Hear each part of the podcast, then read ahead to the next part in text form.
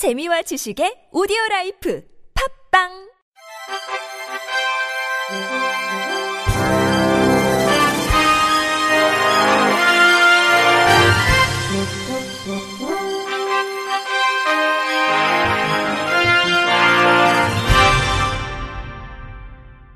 청취자 여러분 안녕하십니까? 유월 사일 화요일 케이비아이씨 뉴스입니다. 정부가 민간 웹사이트 천 개를 대상으로 실태조사를 실시한 결과 열 곳 중 일곱 곳은 웹 접근성 수준이 미흡한 것으로 확인됐습니다.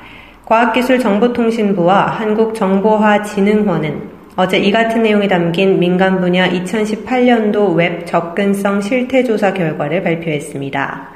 실태조사는 웹 이용 빈도가 높은 여덟 개 표준 산업 분야에 웹사이트 천 개를 선정해 한국형 웹 콘텐츠 접근성 지침상 기준의 준수 여부를 전문가가 평가하는 방식으로 진행됐습니다. 웹 접근성 평균은 육십육점칠점이었으며 칠십오점 이하의 미흡한 수준에 해당하는 웹사이트의 비율은 칠십사점삼퍼센트로 나타났습니다.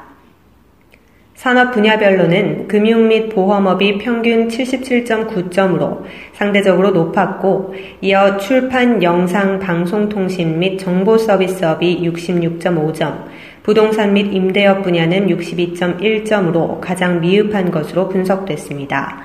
한편 웹 접근성은 장애인, 노인 등 신체 제약이 있는 사용자도 웹사이트가 제공하는 다양한 콘텐츠를 쉽게 이용할 수 있도록 보장하는 개념입니다.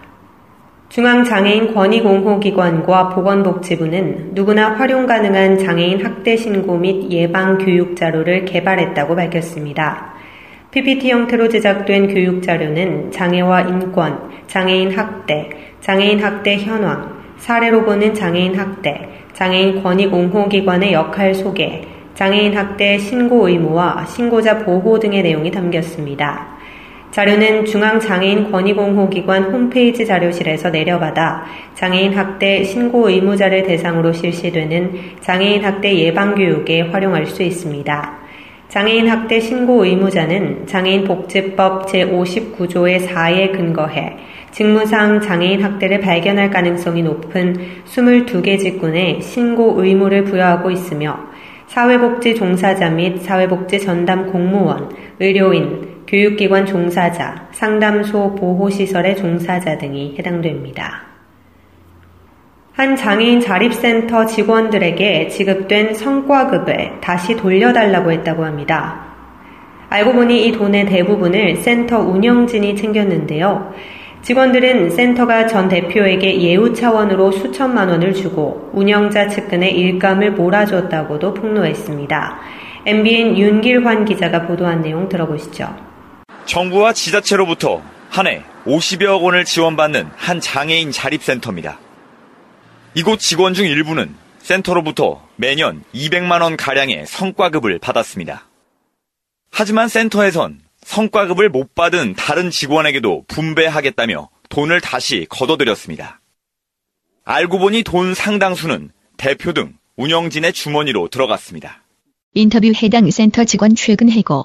성과급이라는 걸 만들었고 다시 빼서 책임자들이 더 가져가기 위한 편법을 쓴 거라고 보는 거죠. 뭔가 증거자료는 남겨야 되니까. 직원들은 센터가 전 대표에게 한 해 수천만 원을 줬다고도 주장합니다. 센터가 운영하는 카페입니다. 직원들은 센터 사업과 관련된 공사 등의 일감을 현 센터장의 배우자에게 몰아줬다는 의혹도 제기했습니다. 인터뷰 해당 센터 직원 최근 해고. 그렇게 해야 추후에 또 같은 정관예우를 받을 수 있잖아요. 카페도 했었고 센터도 뭐 이전도 하고 했었는데 늘 공사는 배우자인 그분이 늘 진행을 했어요. 센터 측은 여러 의혹에 잘못이 없다는 입장입니다. 성과급 회수는 강제하지 않았다고 말합니다. 인터뷰 해당 센터 관계자. 서로 나눈 거 있지. 센터에서 회수해가지고 뭐 나누거나 그러지는 않았던 걸로. 급여 기준에 따라서 이제 그 직원들보다는 급여가 조금 많으니까. 해당 센터는 지난해 수천만 원의 활동 지원금 부정 수급이 드러나 대표에게 벌금 백만 원이 내려진 데 이어 최근 수천만 원대 부정 수급이 추가로 확인돼 경찰 고발됐습니다. 엠비엔 뉴스 윤길환입니다. 미래복지재단이 제오회 스토리텔링 공모전을 실시합니다.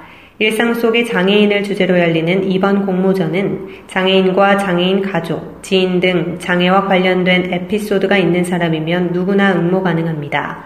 신청은 다음 달 십사일까지 미래복지재단 홈페이지에서 지원서를 내려받아 작성한 후 응모작을 첨부해 이메일 또는 우편으로 보내면 됩니다. 작품 선착순 이십 명에게는 참가상으로 기념품을 증정하고 응모작에 대해서는 일 차 내부 심사와 이 차 전문 심사를 거쳐 팔월 중 미래복지재단 홈페이지와 개별 연락을 통해 발표할 예정입니다. 보건복지부 장관상 등 총 열아홉 개의 수상작을 선정해 총 상금 육백만 원을 수여하고 당선작은 미래복지재단을 통해 장애인식 개선 콘텐츠로 활용됩니다. 미래복지재단 정형석 상임대표는 장애에 대한 사회적 인식을 개선하고 장애인과 비장애인의 통합을 도모하기 위해 마련된 이번 공모전에 많은 분들의 관심과 참여를 바란다고 전했습니다. 한국장애인개발원과 스타벅스 커피코리아가 스타벅스 매장에서 바리스타로 현장 훈련을 받게 될 중증장애인 바리스타를 모집합니다. 지원 자격은 만 십팔 세 이상 고졸 이상 학력 소지자로 해외여행의 결격 사유가 없는 중증장애인입니다. 서류 심사와 면접 심사를 거쳐 최종 선발하며 합격자는 서울과 부산 지역 스타벅스 매장에서 매장 청결 관리 훈련을 받습니다. 훈련은 약 이 개월에서 삼 개월가량 진행되며 평가 후 파트너로 채용되면 음료 제조 및 판매, 고객 서비스 등의 직무도 수행할 수 있게 됩니다. 지원자는 한국장애인개발원 홈페이지에 안내된 응시원서, 자기소개서 등의 양식과 관련 서류를 구비해 서울 및 부산 지역 개발원 직무지원사업 수행기관 담당자에게 오는 십일월까지 이메일로 제출하면 됩니다. 한편 개발원과 스타벅스 코리아는 지난해 칠월 장애인 일자리 확대를 위한 업무 협약을 체결하고 미취업 성인 장애인에게 바리스타 직업 훈련을 실시해 취업 연계와 자립 지원을 하고 있습니다. 중증 시각장애인 네 명이 쿠팡의 물류센터 관리부문자 회사인 쿠팡 풀필먼트 서비스 모니터링 재택근무 요원으로 취업에 성공했습니다. 한국장애인고용공단 경기북부지사와 일산직업능력개발원은 지난달 삼십일 쿠팡 풀필먼트 서비스와 중증 시각장애인 고용을 위한 산학연계 훈련 프로그램을 진행해 총 아홉 명의 장애인이 수료했다고 밝혔습니다. 그동안에 대부분의 업체에서 진행한 재택근무는 전맹 시각장애인이 배제되곤 했지만 이번에는 중증 시각장애인이 수행 가능한 직무를 발굴해 전맹 시각장애인 위주로 팀을 구성하고 산학 연계 훈련을 통해 직무 다양성을 탐색하는 시도로 실시됐습니다.